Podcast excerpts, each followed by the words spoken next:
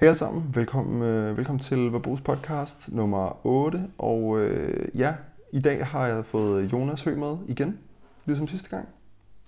Yes. Halløjsa. Hej. Det kunne være, Jonas, kunne du ikke tænke dig at præsentere, hvad det er, vi skal snakke om i den her podcast? Jo, selvfølgelig. Mm. Vi skal snakke om det nye, hotte programmeringssprog, Mojo. Ja. Yeah. Og det er noget, der er annonceret for ikke så lang tid siden, en uges tid siden, af nogen, der hedder Modular. Jeg kendte dem ikke før, jeg hørte om Mojo, og det pludselig poppede op alle steder på ens LinkedIn. Men det skulle efter sigende være et forsøg på at fikse en masse problemer, vi har, når vi arbejder med machine learning og AI i Python. Så det er ret interessant. Jeg tror, der har været mange andre sprog, eller mange, der er i hvert fald nogle andre sprog, som Julia for eksempel, der har forsøgt ligesom at fange data scientisternes hjerter og prøver hårdt os alle sammen til at bruge et andet sprog. Men det er måske gået knap så godt for Julia, som det er gået for Python. Så det bliver spændende at se, hvad Mojo byder på. Ja, og det er sjovt det her med, at det er ligesom om, at det er sådan meget, når der er noget, der skal udgives eller markedsføres til udviklere efterhånden, med det her, så er det ligesom sådan noget, du ved, så er det sådan noget, hvis bare man ser mere og mere det her, så bliver det announced, du ved, så bliver Google's Palm-model API announced. Men det bliver ikke releaset, det bliver bare sådan announced, at det bliver releaset.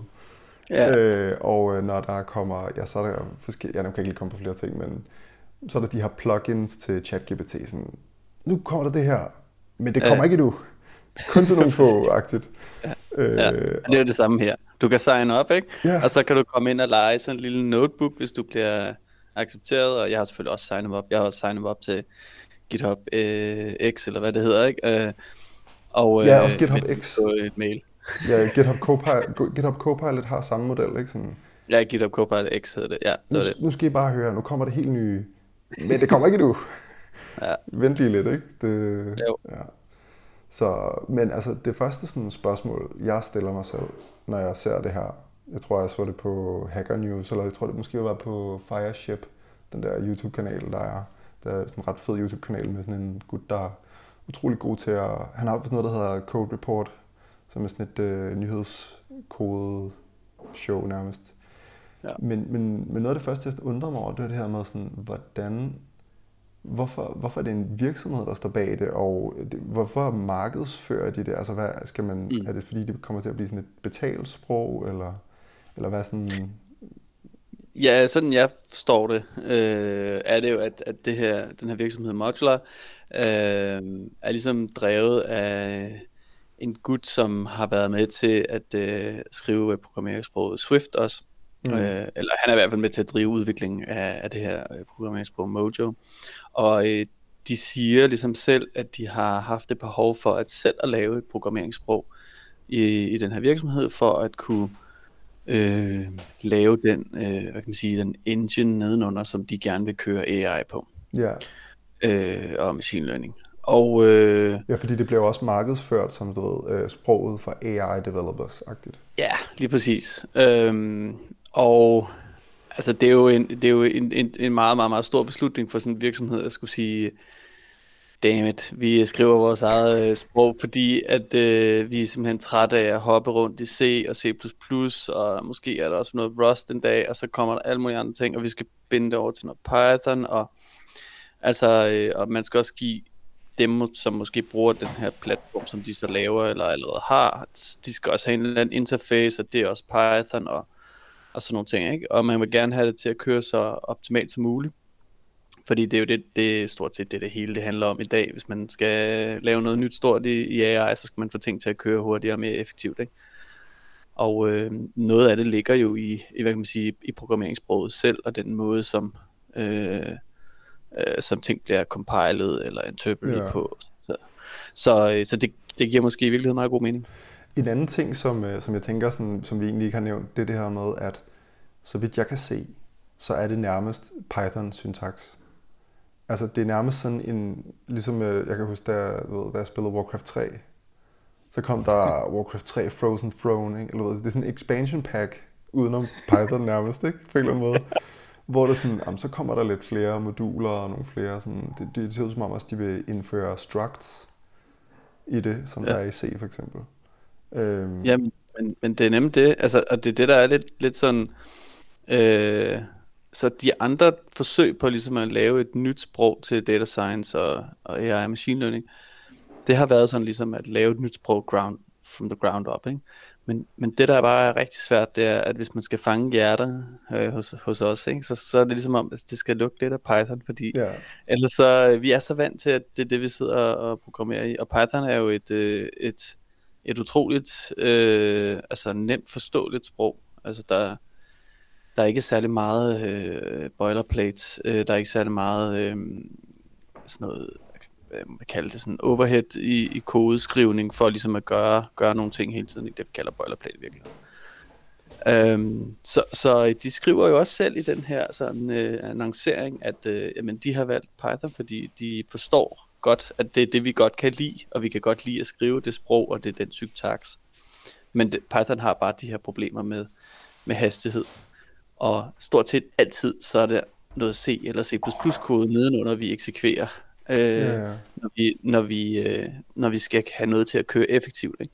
Jo. Og vi kommer også nogle gange til at snuble rigtig meget over hvad kan man sige, vores kode kommer til at køre nogle ting i Python interpreteren, som egentlig er langsomme, ikke også? Og så pludselig så laver vi sådan en bottleneck for os selv, ikke? Og så sidder vi fast, og så kommer vi igennem den der, så når vi kommer ud på den anden side, og så kører nogle operationer i C, så kører det bare derudad hurtigt, og så stopper vi igen, og så skal vi lige igennem den der Python flaskehals der, og så kører vi videre, ikke? Yeah.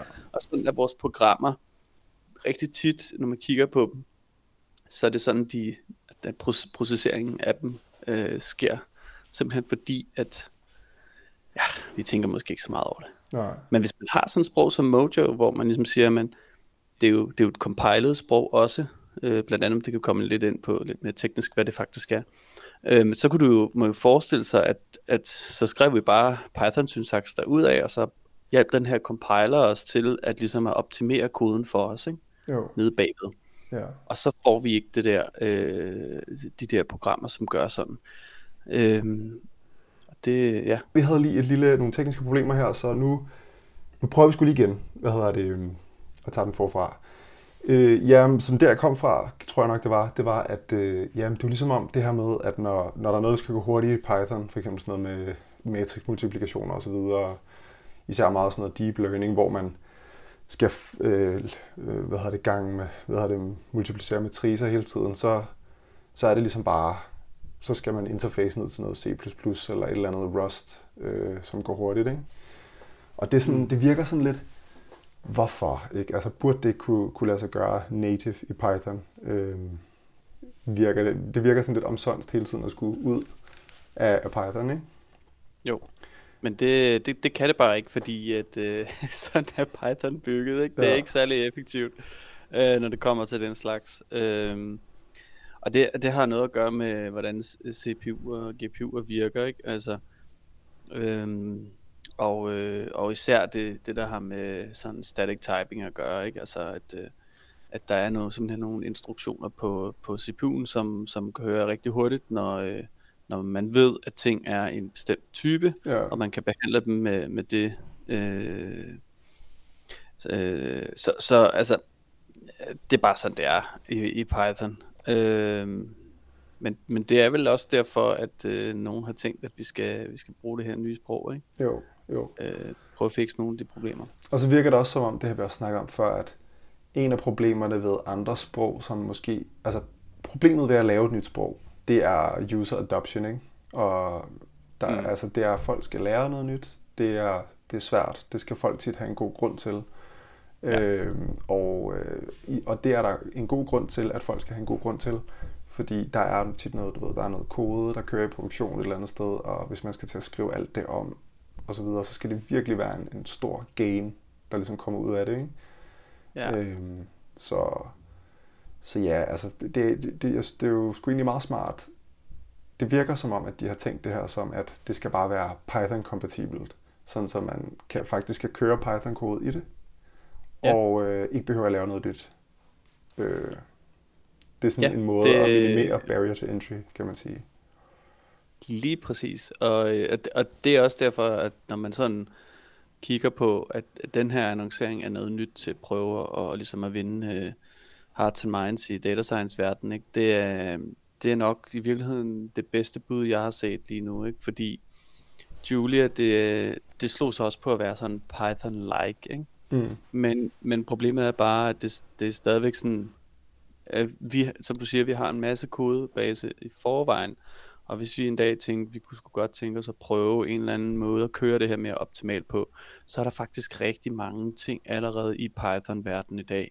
Man kan bruge alle mulige redskaber til, man kan faktisk også få en Python-kode compiler, som kan compile kode, og du kan få en exe-fil på din Windows-maskine, så gør hvis du har lyst, ikke?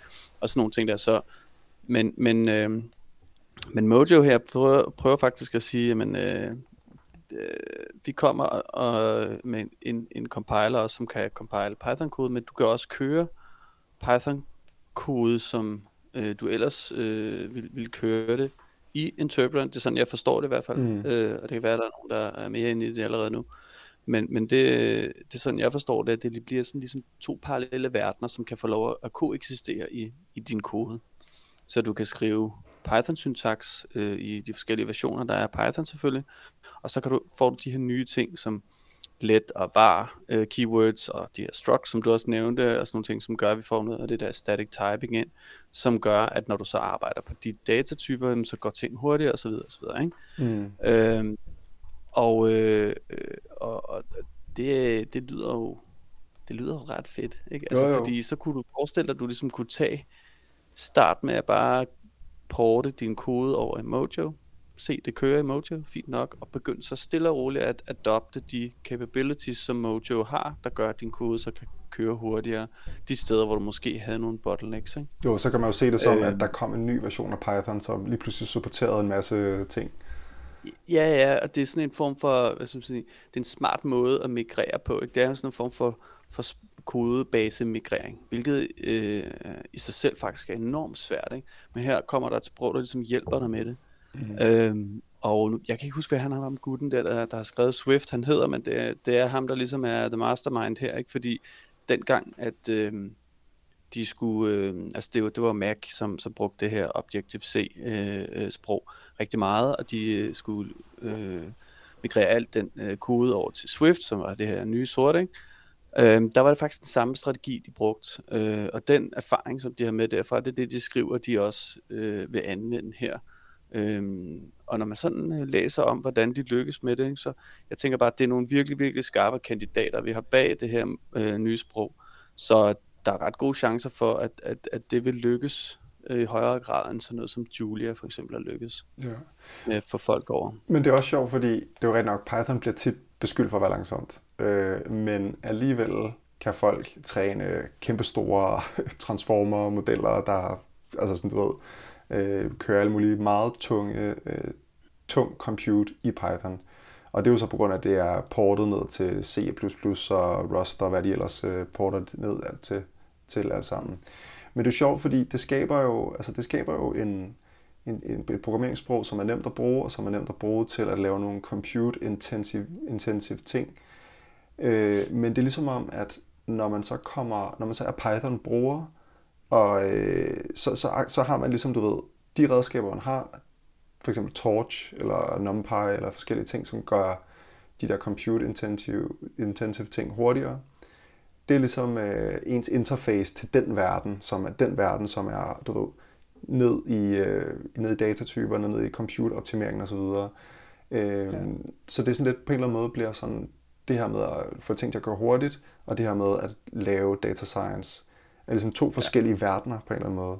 Dem, der skriver Torch-koden og NumPy-koden, som får det til at køre hurtigt, det er ikke nødvendigvis de samme mennesker, som sidder og bruger det. Så på en eller anden måde synes jeg også, det er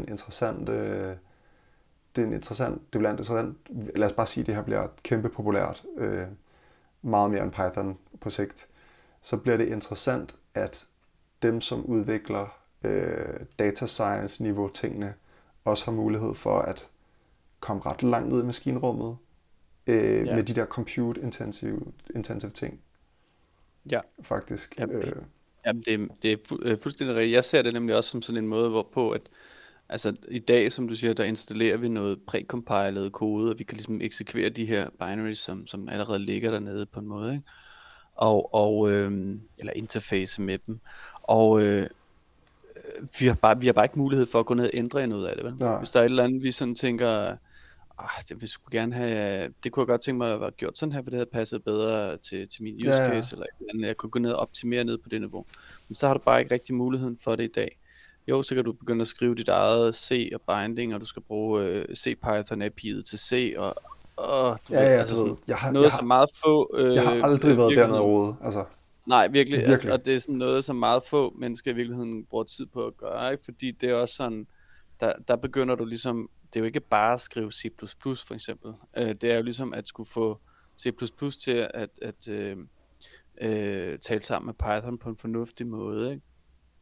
Det er svært, altså det er ikke altså, at lave et sådan framework eller sidde og modde ting på den måde dernede. Det er ikke bare noget, man lige gør.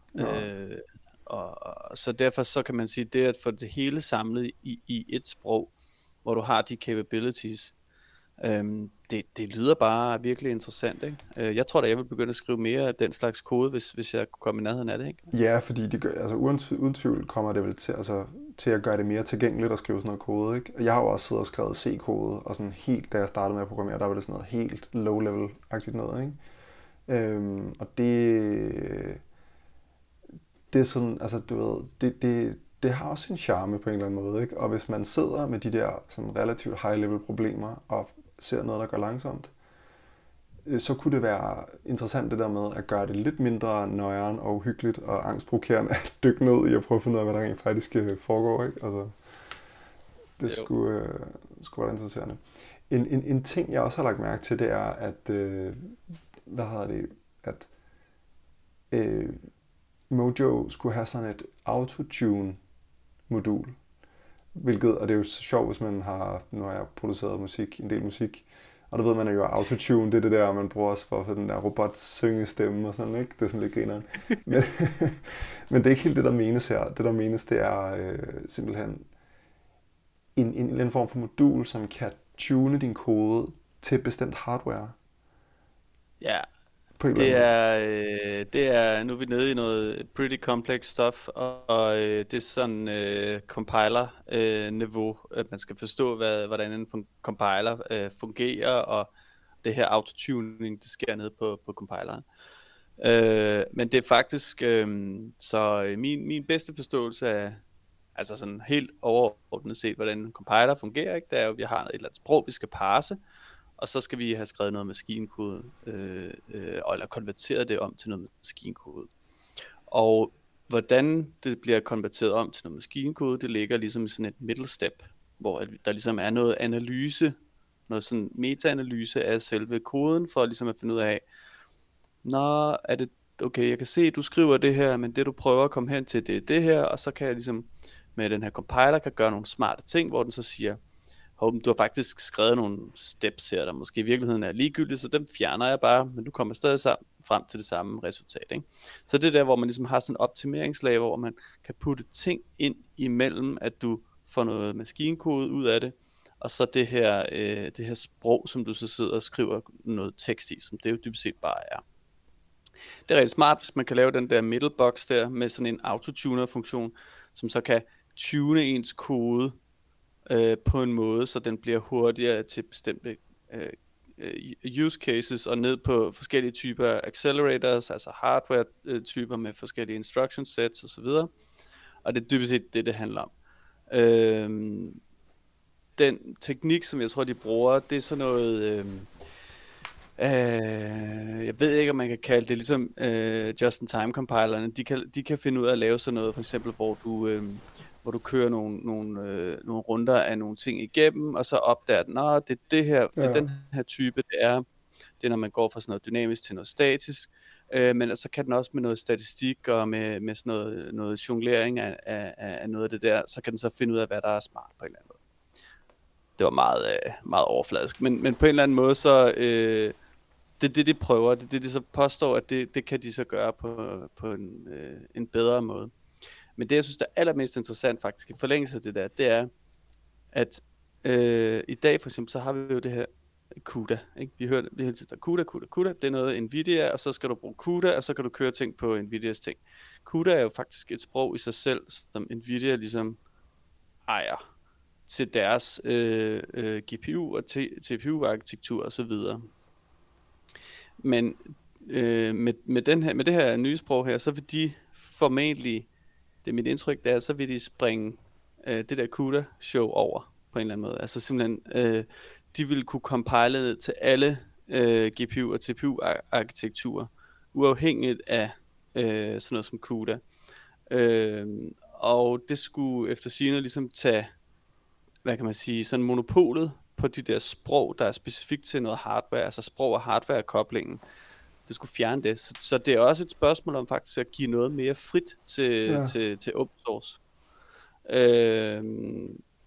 Det er interessant, ikke? Jo. Fordi at det kan være, at der et eller andet sted ligger en eller anden constraint i, hvordan vi arbejder med de her forskellige hardware-løsninger, hvor vi ikke har fået, simpelthen brugt dem godt nok, ja, fordi vi måske er begrænset af de her vendors, der låser en ind på, at det skal være CUDA, du så compiler ned til, som så bliver til, ja, maskinkode på GPU, ikke?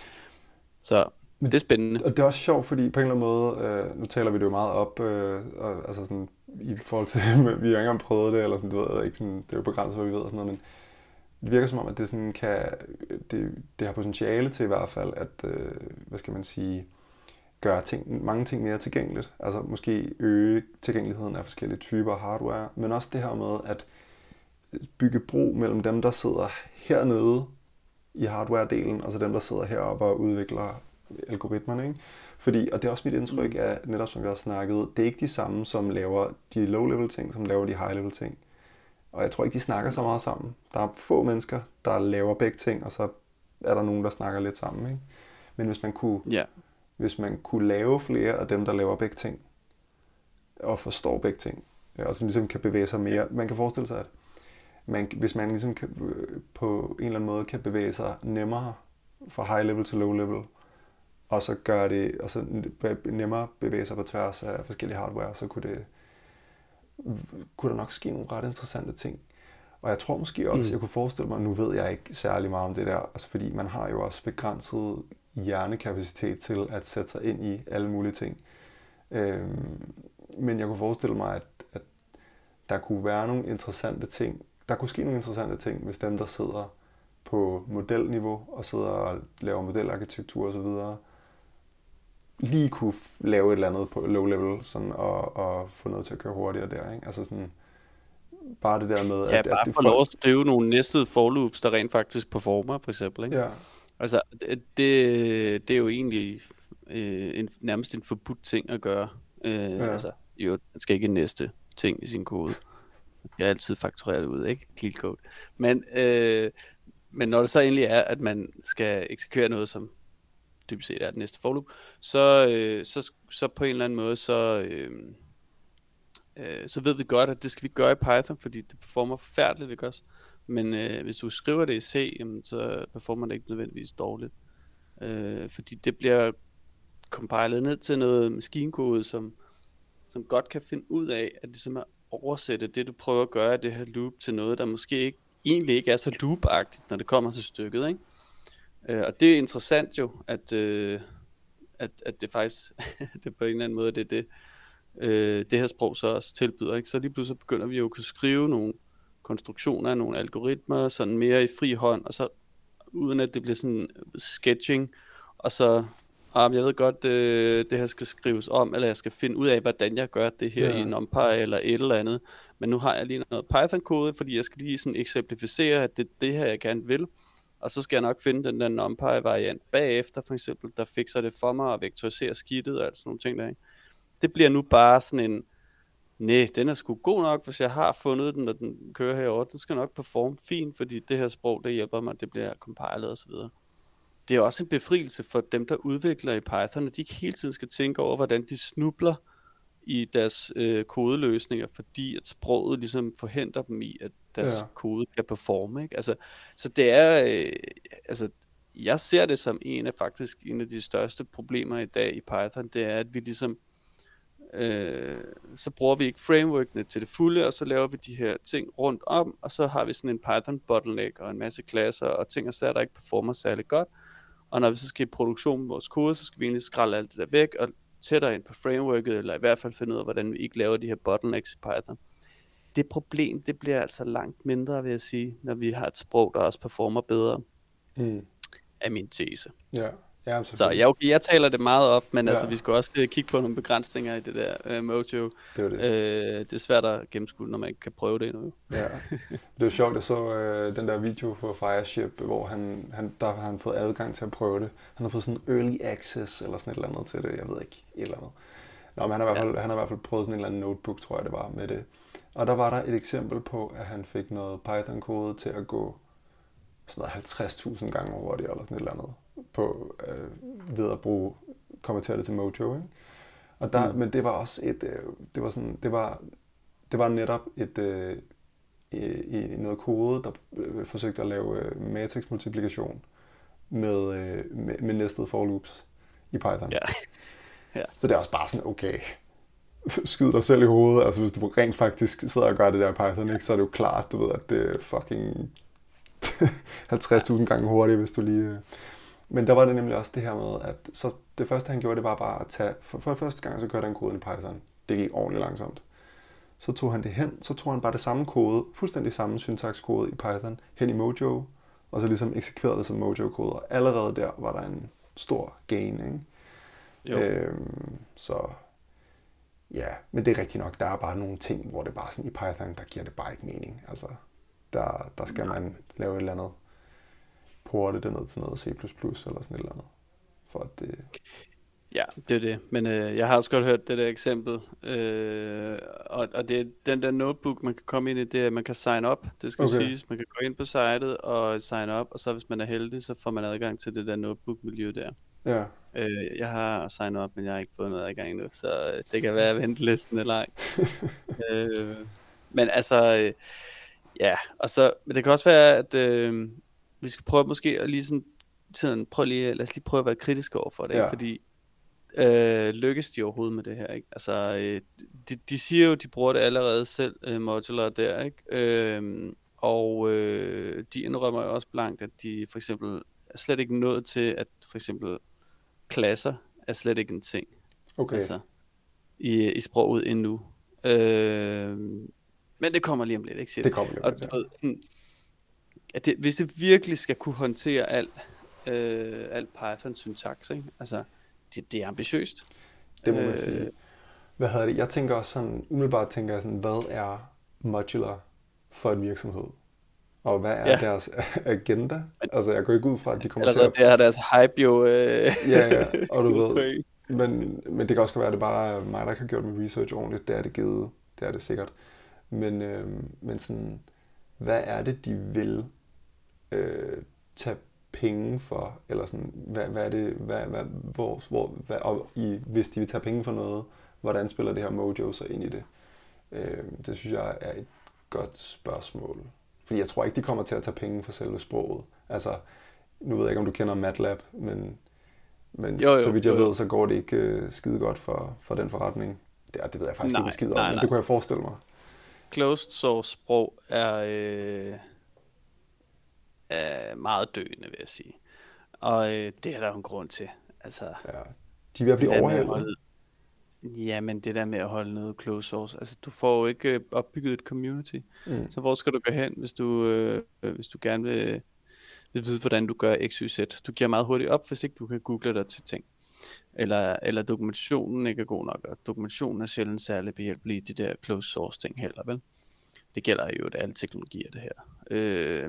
Så closed source er sjældent en sådan en developer experience-mæssig særlig fed ting. Der er næsten ikke nogen udviklere, jeg har hørt, der bare tænder for vildt på SAP eller sådan noget eller andet, ikke? Som er sådan helt lukket, eller MATLAB. Jo, der er sikkert nogen, der stadig sidder i MATLAB og laver ting, og fred være med det, ikke? Men altså, sådan, når det virkelig kommer til stykket og sådan, hvor de store ting sker, de store udviklinger sker, det gør de ved open source. Ja, det er også ligesom, når man laver ting open source, Altså, det er jo svært, forestiller jeg mig, at køre et open source projekt, ikke? Men hvis det bliver stort nok, og der kommer nok interesse omkring det, så er der også bare, du ved, potentielt alle hjerner i verden til at bidrage, til at contribute, til at løse problemer, til at gøre det bedre, ikke? Og i virkeligheden så tror jeg også, det er meget sådan i sådan kodeverdenen, det synes jeg går mere og mere op for mig, sådan at der er ingen, der ved alt. Altså virkelig. Ligesom dem, der sidder i TensorFlow eller PyTorch eller et eller andet, de sidder ikke i C og C++ og laver kode nede under motorhjelmen.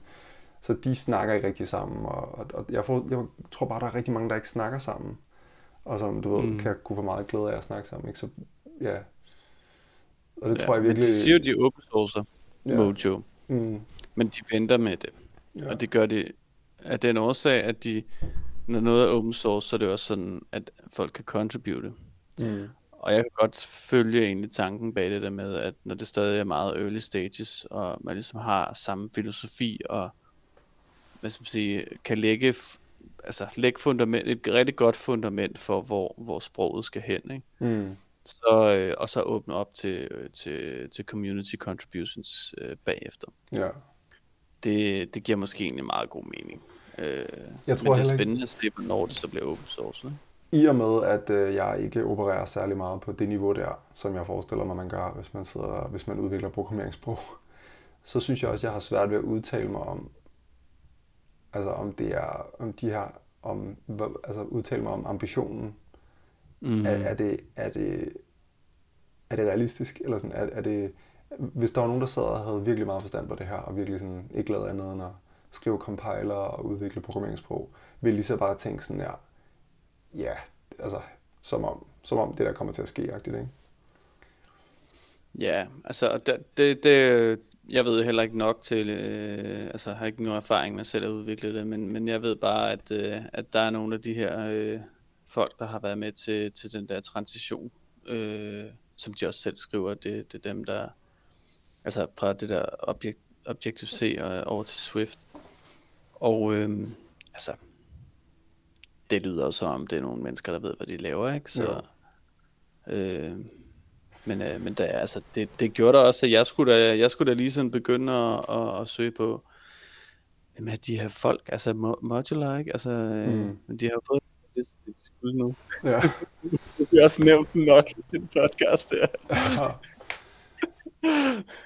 Men det er også, og så synes jeg også, det er en interessant ting, det her med, lad os så bare sige, at det var det perfekte sprog, og det rent faktisk bare var perfekt, og det var fantastisk og alt muligt. Så er der også det her med, at det skal også bruges af nogen, der skal være noget user adoption. Og der har de jo, og det skal de have, for at det giver mening, at det er open source, og for at de kan få alle de der brains til at sidde og arbejde på det, ikke? Og der har de taget et godt første skridt med hensyn til det her med at gøre det, hvad skal man sige, meget Python-agtigt, virker det til, ikke? Altså, der har de i hvert fald taget en stor hurdle, man kunne forestille sig, så mange havde, og ligesom elimineret den. Fordi så er det, hvis man bare kan se det som en udøvelse på Python, hvilket jo nok også, altså det kommer jo nok ikke til at virke 100%, men sådan, det kunne man forestille sig, at det vil virke til en vis grad. Hvis man så har det, så er man en stor, hvad skal man sige, barriere nede. Men det virker også som om, at hvis sådan nogle open source biblioteker skal have succes, så skal de også helst, hvad skal man sige, godkendes af sådan en eller anden stor tech-gigant. Altså så skal Google, du ved. Fordi Google har jo er ret glad for Python, så vidt jeg ved. Så du ved, så har de ligesom stemplet og sagt, det her det er et fucking fedt programmeringssprog, og så kommer de sikkert også med i en eller anden, du ved, komité eller et eller andet, som skal sætte retning for, hvad der skal ske med sproget, og så laver de, du ved, og så nogle gange, så kommer de her frameworks, for eksempel TensorFlow, kommer også fra de der tech-giganter, og så bliver de også bare stemplet til at være gode, og så valgfarter alle til, ikke? Så det virker også som om, at for at sådan, man kunne forestille sig, at Mojo skulle få succes, så skulle det nok også ligesom tages ind af nogle af de her, for eksempel Google eller et eller andet, ikke? Jo. Og der ved jeg jo, at Google har for eksempel, de er jo rigtig glade for det, der hedder JAX, som er et Python framework, som også kan nogle ting, som i hvert fald TensorFlow ikke kan, og som skulle også være bedre end en Torch på nogle måder, og skulle køre rigtig godt på deres TPU og sådan noget, men... Ja, men det er jo, der tænker jeg også, at det er netop det der med, at det er lavet til, at det fungerer godt på Googles TPU'er, ikke? Jo. Og nedenunder er der jo også noget, en eller anden form for kompilering til noget TPU-værk, ikke? Mm. Nogle drivers til det, og så interfacer man ned til det med Python, så det er jo stadig, forestiller mig, jeg tænker ikke, det er skrevet i rå Python, så performer det ikke sådan.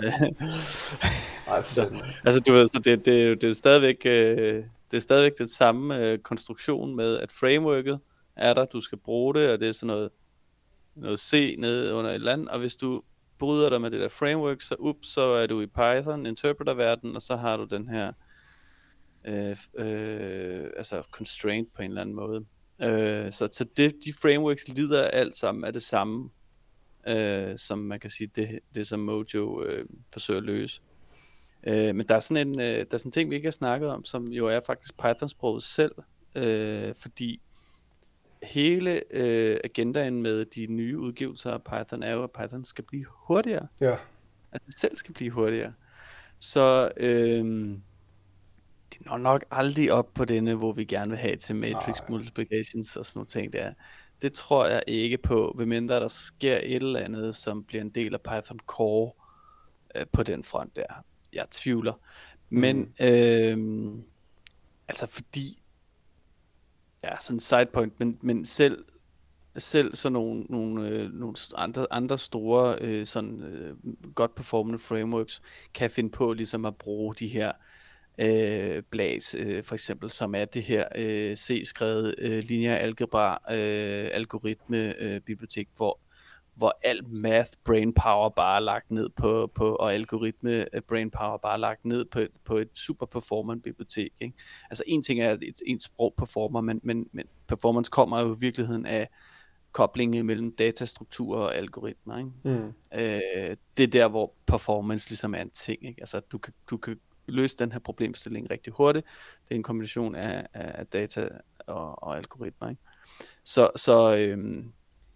altså, lad os nu se det her sprog. Jeg tror, at det skal nok blive interessant, men altså, will it win? Men det er jo egentlig sjovt, fordi man, hvis, altså, jeg forestiller mig, at Modular og ham der, okay, ja, det er Pini Vick, ham der manden bag Swift, ikke?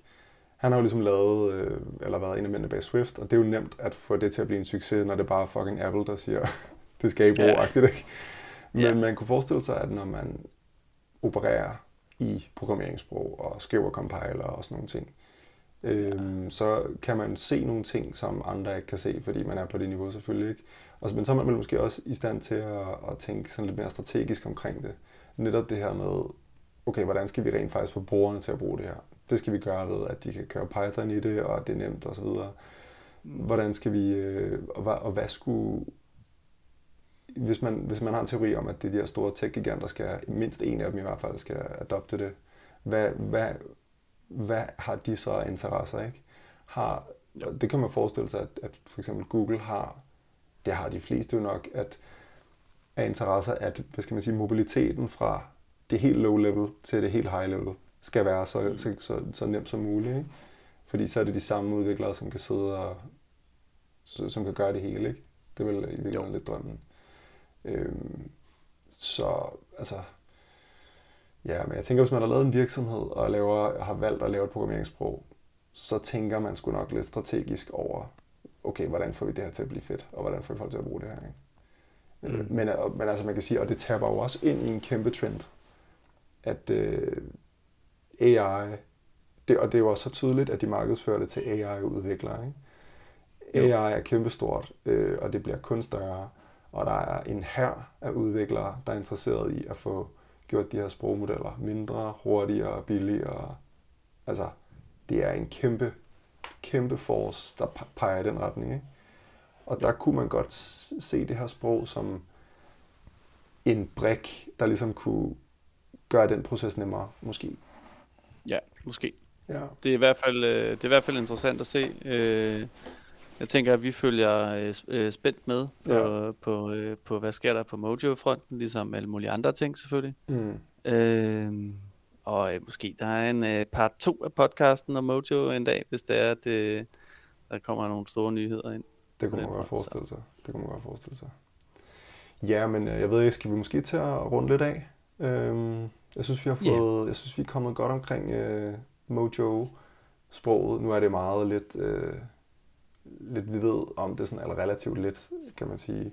Så altså det bliver sådan lidt word on the street-agtigt, og hvad tror vi ikke gør? Vi sidder jo heller ikke og udvikler programmeringssprog og sådan noget, men nej. Det er også meget hyggeligt. Der er nogen derude, der har nogle insights, vi ikke kender til, og er hej til compilers og sådan noget der, så skyd endelig. Ja, skyd endelig. Det ville være fedt at høre fra nogen, der ved noget, eller interesserer sig, eller ved, ja, bare i det hele taget. Ja, nogen der ved noget. Ja. Jamen, skal vi så bare sige farvel for i dag, og så sige, at folk derude, de kan selvfølgelig... Den her podcast, den findes både på video og på lyd. Video og lyd selvfølgelig. Det er ikke kun video. Der er også lyd. Men video og lyd, og så kun lyd. Det vil sige, at man kan se den på YouTube, og man kan se den på lytten på Spotify og på Apple Podcast. Så jeg synes, hvis man godt kan lide sådan noget content her på dansk, sådan noget... det må man sige... Det må siges at være nørdet, det her, vi har siddet og snakket om her. Hvis man godt kan lide sådan noget på dansk, så kan man hoppe ind på Spotify eller Apple Podcast og følge der, og følge ind på YouTube og dele med sine venner og kommentere og alt det der. Også ind på LinkedIn. Vi har også en LinkedIn-side. Så. Yes, men tak for det, Jonas. Selv tak. Hej. Hej.